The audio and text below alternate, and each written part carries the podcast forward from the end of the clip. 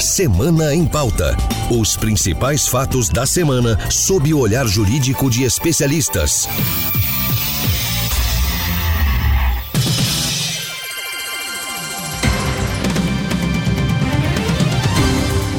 Olá! Eu sou Marcela Luiz e você acompanha agora o podcast Semana em Pauta, com análise jurídica do principal fato da semana. E hoje vamos falar sobre a tragédia em Petrópolis, na região serrana do Rio de Janeiro, com mais de 200 mortes causadas pelas chuvas que devastaram a cidade no último dia 15. A tragédia é maior do que a de 1988, quando 171 pessoas morreram vítimas de outra tempestade que assolou a região, segundo a Defesa Civil da cidade. Diante da grave situação em Petrópolis, o presidente do Supremo Tribunal Federal e do Conselho Nacional de Justiça, ministro Luiz Fux, afirmou que o CNJ, por meio do Observatório de Direitos Humanos do Poder Judiciário, vai monitorar as questões jurídicas e institucionais relacionadas à preservação dos direitos fundamentais das comunidades atingidas. Além disso, órgãos ligados ao Poder Judiciário criaram, com o apoio do Observatório dos Direitos Humanos e da Associação dos Magistrados Brasileiros, AMB, a campanha SOS Petrópolis, com o objetivo de arrecadar doações para os desabrigados da região. E para me ajudar a entender as medidas que o Judiciário tem adotado nos últimos dias, eu recebo aqui no Semana em Pauta a presidente da Associação dos Magistrados Brasileiros, doutora Renata Gil. É um prazer falar com a senhora. Prazer é todo meu em participar mais uma vez do podcast. E para explicar as características estruturais do município de Petrópolis, eu recebo Fátima Có, presidente do Conselho Regional de Engenharia e Agronomia do Distrito Federal. Tudo bem, doutora Fátima? Tudo bem, agradeço o convite, me coloco aí à disposição para contribuir com essa pauta. E para me ajudar a conduzir esse bate-papo, eu tenho aqui ao meu lado Pedro Scartesini, editor do Giro pelos Tribunais e de outros programas da casa. Tudo bem, Pedro? Tudo bem, Marcela, e sejam bem-vindas as doutoras Renata Gil e Fátima Cor.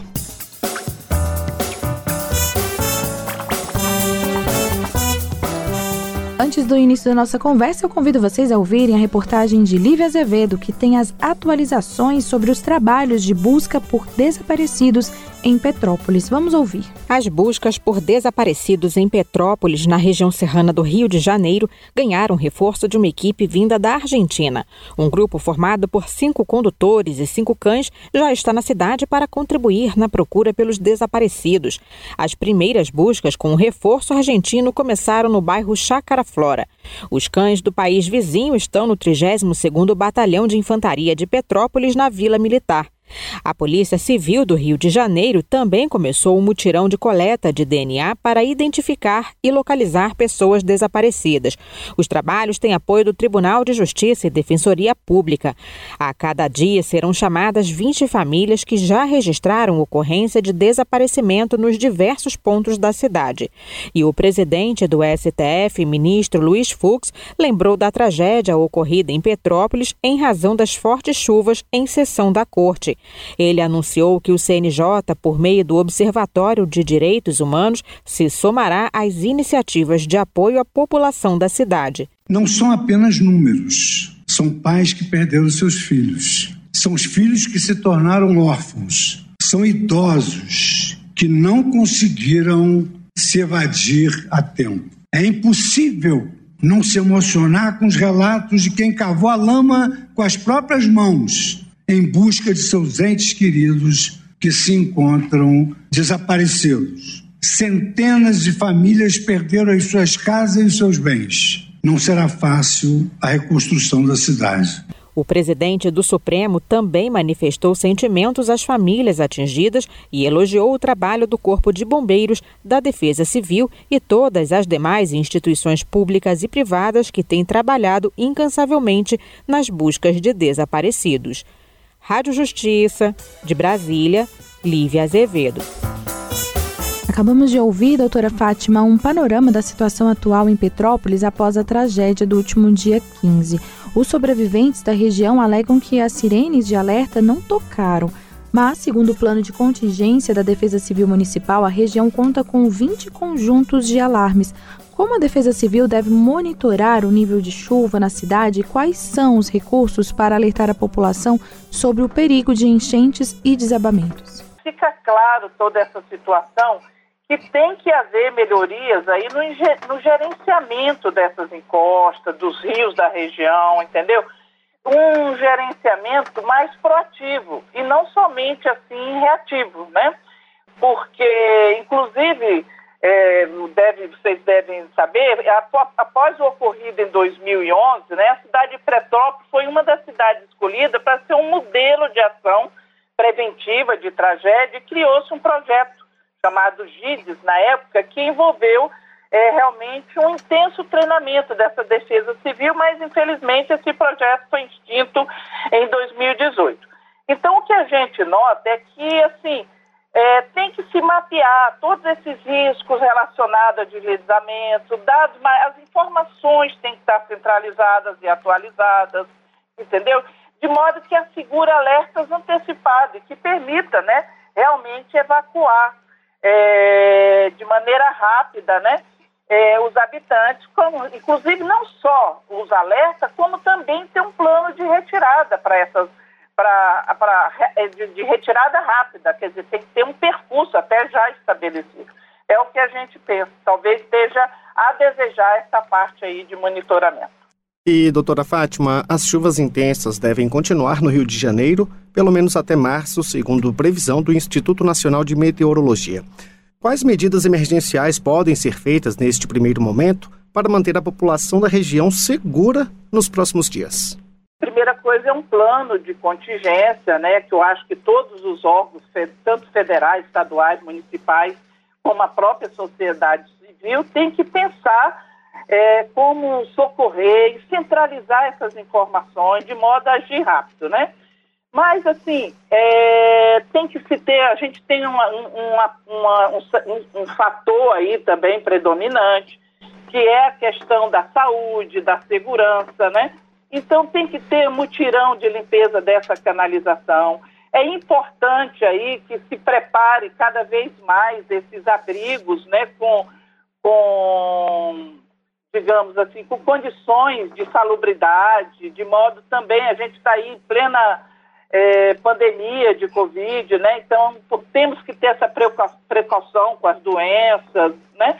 Então, eu acho assim, é um momento de muito trabalho. Casado a tudo isso, tem que ter uma assistência psicológica, né? A desobstrução dos canais, né? Disponibilidade, isso é muito importante, né? E eu acho que já está acontecendo, mas tem que haver é, rapidamente a disponibilização de recursos dos três poderes, né? Tanto municipal, estadual e federal, né? Para garantir essa essa reabilitação dos atingidos, né, para garantir a segurança, moradia, alimentar, quer dizer, é, voltar à atividade, né? Então é, é muita coisa, né? Também ouvimos aí na reportagem do início do bloco, doutora da Renata, que o presidente do Supremo Tribunal Federal e do Conselho Nacional de Justiça, o ministro Luiz Fux, anunciou que o CNJ, por meio do Observatório de Direitos Humanos do Poder Judiciário, vai monitorar as questões jurídicas e a preservação dos direitos fundamentais das comunidades, da população atingida ali naquela região, né? É, neste sentido, como o trabalho desse observatório ajuda a sociedade na prática? É uma medida muito importante adotada pelo presidente Luiz Fux, na medida em que nós teremos aí recursos financeiros que podem ser canalizados, detectados uma determinada situação no observatório, e muitas denúncias chegam, é, existe uma ouvidoria muito potente no observatório, a gente cons con consegue identificar né, os grupos que estão mais vulnerabilizados naquelas situações, inclusive com seu erguimento econômico, porque é muito importante que as pessoas voltem a trabalhar na cidade, tem muita gente, é, a, a Petrópolis é um polo industrial, um polo de, de roupas importante, então dar suporte a, a, essa, a essa economia né, que está toda degradada e que, as, que essas pessoas também consigam as suas moradias com a construção de novas residências, os deslocamentos que ainda são necessários, porque a gente tem previsão de chuvas ainda para março. Então, tudo isso o observatório pode colaborar com a força de um dos poderes da República, com a força da presidência de um dos poderes da República, que preside também o Conselho Nacional de Justiça, que é o ministro Luiz Fux. Então lá a gente canaliza todas essas situações, porque elas nos chegam, realmente os relatos, os reportes, e também podem ser pensadas estratégias conjuntas com as outras autoridades para que a população seja efetivamente socorrida e que haja o soerguimento daquela comunidade. A legislação brasileira, doutora Renata Gil, define medidas que devem ser tomadas em situações de emergência e em estado de calamidade pública. A senhora poderia nos dizer quais são elas? Existem várias situações. A primeira medida é que a União reconheça esse estado de emergência e de calamidade pública, porque dessa forma é possível que recursos federais sejam alocados para o ente que é afetado. Então, uma vez reconhecida a emergência ou a calamidade, o governo define o montante de recursos que destinará e, e aí o Ministério da Cidadania, né, ele tem condições de dimensionar, de precisar o tamanho dessa calamidade, dessa emergência, ajudando aos governos municipal e estadual. É, é, é importante ser dito que nessas situações é, pode haver supressão de direitos fundamentais. Além dessa supressão de direitos fundamentais, pode ser determinada, é possível também é, uma canalização direta de recursos. Então, saques em fundo de garantia para que as pessoas consigam comprar novas residências, pensa de licitação para que as obras emergenciais sejam efetivadas. Às vezes é necessário criar casas populares, criar abrigos é, de forma emergencial, empréstimos compulsórios. São todas medidas que são previstas na legislação que podem ser adotadas quando é decretado um estado de calamidade, uma situação de emergência. Lembrando que o estado de calamidade ele é mais é, é, mais sério, é mais grave do que o estado de emergência. Então a gente sobe um degrau, primeiro é decretada emergência, em geral depois, se for a situação realmente for muito séria, é decretada a calamidade com a possibilidade da adoção dessas medidas pelos entes públicos. Trocando em miúdos os termos jurídicos explicados na linguagem do dia a dia.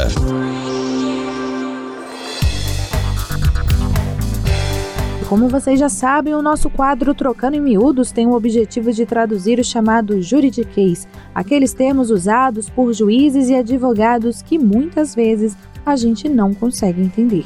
Eu percebi que a doutora Renata Gil usou há pouco a expressão supressão de direitos fundamentais. Vamos ouvir. É importante ser dito que nessas situações é, pode haver supressão de direitos fundamentais. Para explicar melhor aos nossos ouvintes, eu gostaria de pedir agora a ajuda da consultora jurídica da Rádio Justiça, doutora Thais Faria. Doutora Thais, qual o significado da expressão que acabamos de ouvir? Marcela, a supressão de direitos fundamentais é a restrição de alguns direitos previstos na Constituição Federal para resguardar outros direitos. É o caso, por exemplo, quando se limita o direito à liberdade de locomoção para assegurar o direito à vida, que foi o que aconteceu durante a pandemia agora da Covid-19. A Constituição Federal assegura aos cidadãos uma série de direitos fundamentais que são considerados essenciais para garantir uma vida digna, como, por exemplo, o direito às liberdades, direito de propriedade, direito à saúde. E durante o estado de calamidade pública, que é uma situação anormal, com graves consequências e de grandes proporções, como a que ocorreu em Petrópolis, pode ocorrer a supressão de alguns direitos para assegurar a integridade física da população, porque o direito à vida é um dos principais direitos fundamentais. Além disso, durante o estado de calamidade pública, os municípios podem ter acesso a recursos federais de forma facilitada, fazer compras emergenciais sem licitação e ultrapassar as metas fiscais previstas para custear ações de combate à crise. Então, essas medidas podem ser adotadas, tanto a supressão de direitos fundamentais, quanto essa, esses incentivos fiscais do, diante desse momento, que algumas já estão sendo adotadas, para minimizar os impactos do desastre que ocorreu em Petrópolis. Muito bem, doutora Thais, eu agradeço pelas explicações. Eu que agradeço, Marcela. Trocando em miúdos os termos jurídicos explicados na linguagem do dia a dia.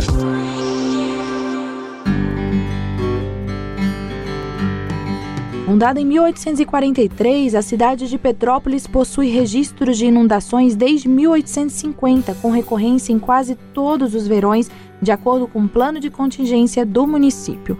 Vamos saber mais na reportagem de Patrícia Portales. Das 19 regiões geográficas que compõem o município, o plano identificou 96 setores de risco.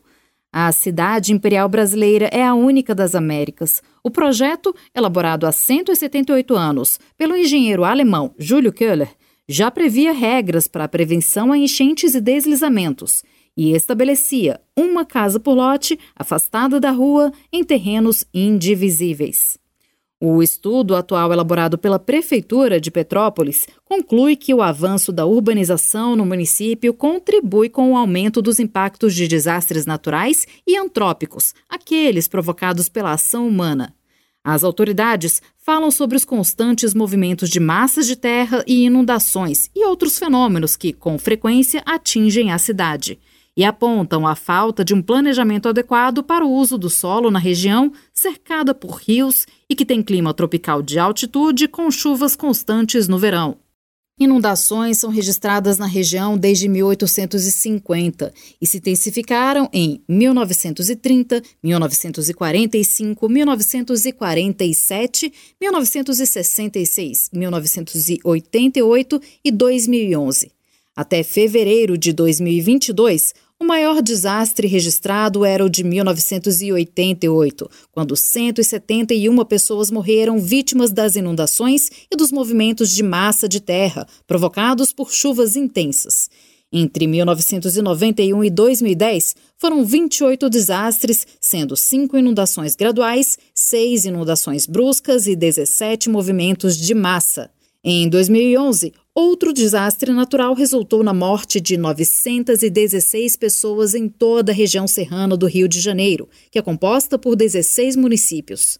As cidades mais atingidas naquele ano foram Petrópolis, com 73 mortos, Nova Friburgo e Teresópolis. Rádio Justiça, de Brasília, Patrícia Portales. Bom, acabamos de ouvir na reportagem, doutora Fátima, que Petrópolis já foi palco de ao menos seis inundações de grande magnitude no século XX. Em 1988 foram 171 mortos e em 2011 73 vítimas fatais. Quais são as peculiaridades estruturais que fazem a cidade ser palco de tantas tragédias decorrentes das chuvas? É, Pedro, como já foi dito aí, né, Petrópolis é uma cidade assim localizada em uma região serrana, né, com em costas muito íngremes e rios entre elas, e com isso, com certeza, a probabilidade de ocorrência de chuvas, né, concentrada é muito alta, né, e eu entendo que, casada tudo isso, tá, realmente a ocupação desordenada nessas áreas da encostas, né, é, a falta de um planejamento, como também foi dito aí no início da reportagem, um, adequada a esse uso de solo, né, que tira toda essa vegetação que sustenta todas essas encostas, a falta de obras estruturais, né, vamos dizer, é, a engenharia consegue resolver muitos problemas, né, mas precisa que haja um monitoramento correto que seja feita essas obras, né, contenção de, de encosta, drenagem das redes fluviais, o desassoreamento dos rios, né, e volto a falar, eu vejo assim como um dos grandes problemas para estar se repetindo essas tragédias é realmente a falta de uma gestão de gerenciamento, que haja realmente um monitoramento adequado, com dados precisos, atualizados, centralizados, um corpo técnico que acompanhe isso, né? e de modo que o alerta aconteça. Que vai acontecer os problemas, isso, né, existe realmente uma condição propícia a isso. Mas isso pode ser evitado sim. Eu acho que é, tem que se preocupar com gerenciamento, monitoramento é, proativo, né, preventivo e não só reativo. Então, o que a gente sente que mesmo com todas essas tragédias, né, parece que não se evoluiu muito né, nessa gestão de risco nessa região. É, independentemente da forma como a cidade foi construída, doutora Renata, o documento citado na reportagem registra inundações de grande magnitude em Petrópolis desde 1930. De lá para cá, nenhuma lei ou política pública foi criada para tentar manter segura a população local? Exatamente. Na verdade, assim, o mais importante que as leis, eu tenho dito isso, é a estrutura de fiscalização dos governos. Se é uma geografia propícia a esse tipo de evento, né, coadjuvada aí com fenômenos naturais, fenômenos da natureza, a gente teria já uma condição de previsibilidade. Então, me parece que há, eh, sim, uma falta de atenção das autoridades públicas para esse crescimento desordenado e para esse risco, que é um risco praticamente iminente. Nós sabemos que no Rio de Janeiro, os meses de fevereiro e março são meses de chuva em todo o estado. Se, se você tem uma região que tem esse grau de risco, ela deveria ter uma atenção prioritária.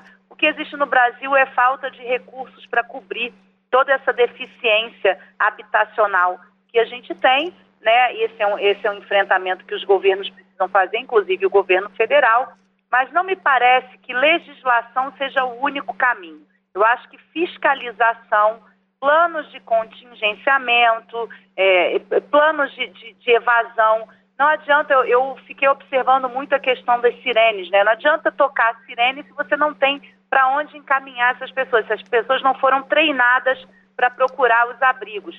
Por exemplo, em, em lugares como o Havaí, que são lugares que temos erupções de vulcões, as crianças são treinadas nas escolas quando toca a sirene. Você está em um momento de férias, as sirenes tocam e todo mundo tem que parar o que está fazendo, a atividade econômica que está acontecendo. Não me parece que isso aconteça é, na cidade de Petrópolis. Então, é uma conjugação de fatores que acaba levando a, a essa tragédia que nós visualizamos e que não é uma tragédia nova, né? Porque desde 1850 a gente já registra, inclusive com mortes recentes, como essa de 1988, com 171 vítimas fatais essa de 2011, quer dizer que em 10 anos nós não fomos capazes. Né? Eu, eu também acho que o Poder Judiciário tem a sua parcela de atuação quando ela deve fiscalizar né, o cumprimento dessas decisões judiciais. Então, o sistema de justiça, né, eu digo como um todo, né, porque o juiz não é fiscal, mas o sistema de justiça, as partes, os advogados que entraram com as ações civis públicas e tudo isso, isso precisa ser é, encarado com bastante responsabilidade diante dessas evidências de fatos que têm ocorrido, fatos naturais também, que têm ocorrido repetidamente. Bom, doutora Renata, é, foi falado aí a questão da gestão, da fiscalização, e aí eu pergunto à senhora, né, quais seriam então as responsabilidades ou de que forma o município de Petrópolis, o estado do Rio de Janeiro e a própria União é, podem ser é, punidos e responsabilizados pela tragédia que ocorreu? Isso vai ter que ser avaliado tecnicamente, né, é, exatamente é, se houve alguma leniência nesse trato, se alguma medida tinha sido solicitada e não tinha sido atendida, se algum envio de recursos, por exemplo, para levantamento de solo, se isso aconteceu. Nós não temos esses elementos ainda. A gente está numa fase em que a gente ainda busca socorro e ajuda de outros estados. Eu tenho lido e, e ouvido nos jornais que a gente tem buscado apoio de Minas Gerais, de, de outras localidades inclusive com reforço de bombeiros, que me parece que o efetivo também nunca foi suficiente para o atendimento imediato de uma, de uma situação de emergência. Mas é, me parece que essa fase é uma fase que ainda precisa ser avaliada. Eu estaria me antecipando aí às autoridades. Eu tenho certeza que depois dessa tragédia, é, esse levantamento será feito. Né? A gente tem muitas, muitos parlamentares, inclusive federais, que são residentes em Petrópolis, então, devem estar adotando medidas, inclusive com a possível instauração de comissões parlamentares de inquérito e tudo isso, para avaliar onde houve omissão, né, se houve desvio de algum recurso que deveria ser canalizado, para então a Justiça é, avaliar essas responsabilidades. Na agenda, uma reflexão sobre os avanços da Agenda 2030 da ONU.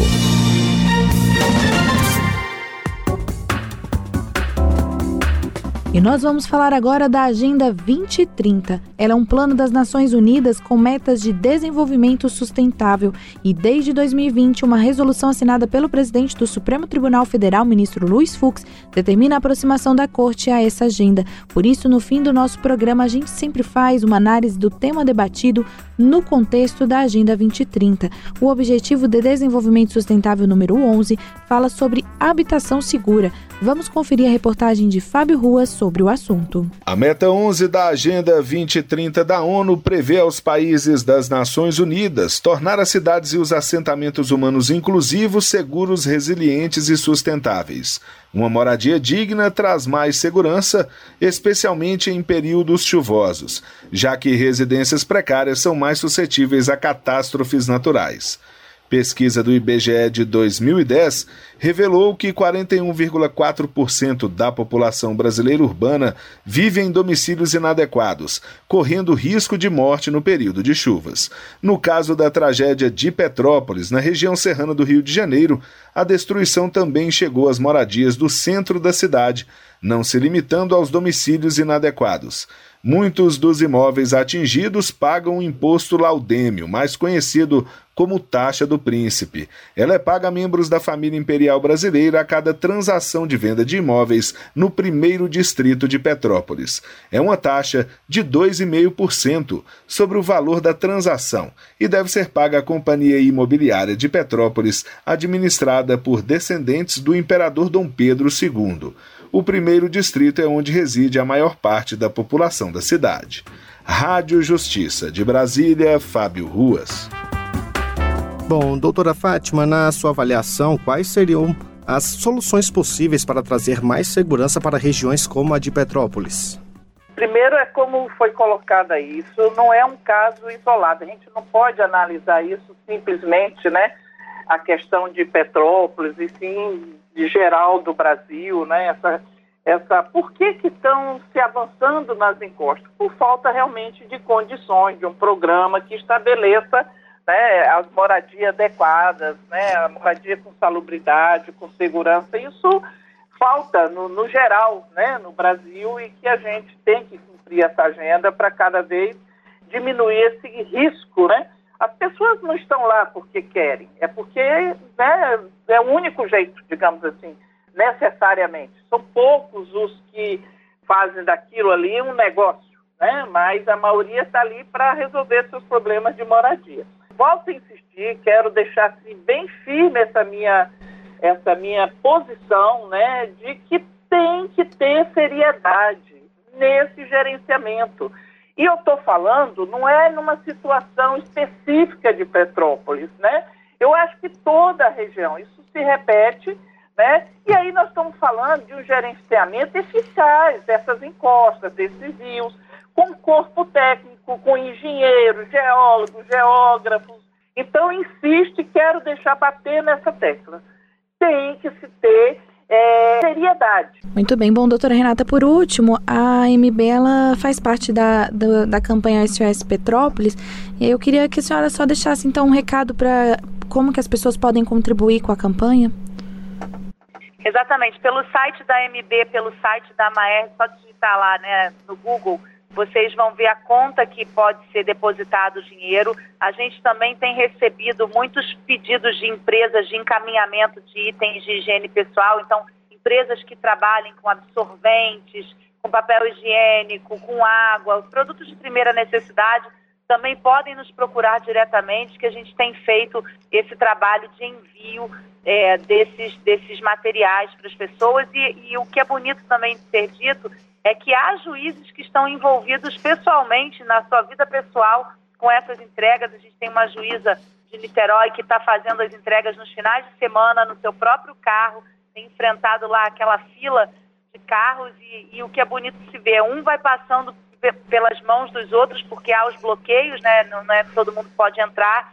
Então esse trabalho também pessoal de estar envolvido humanitariamente com, a, com aquelas pessoas que estão sofrendo é muito bonito de se ver e, e dá um conforto, uma, uma afetividade que é necessária nessa hora de sofrimento da população petropolitana.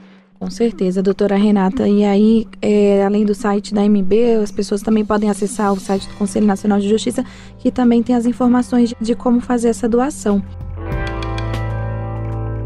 É, infelizmente, o nosso programa está chegando ao fim, mas semana que vem tem mais fatos importantes.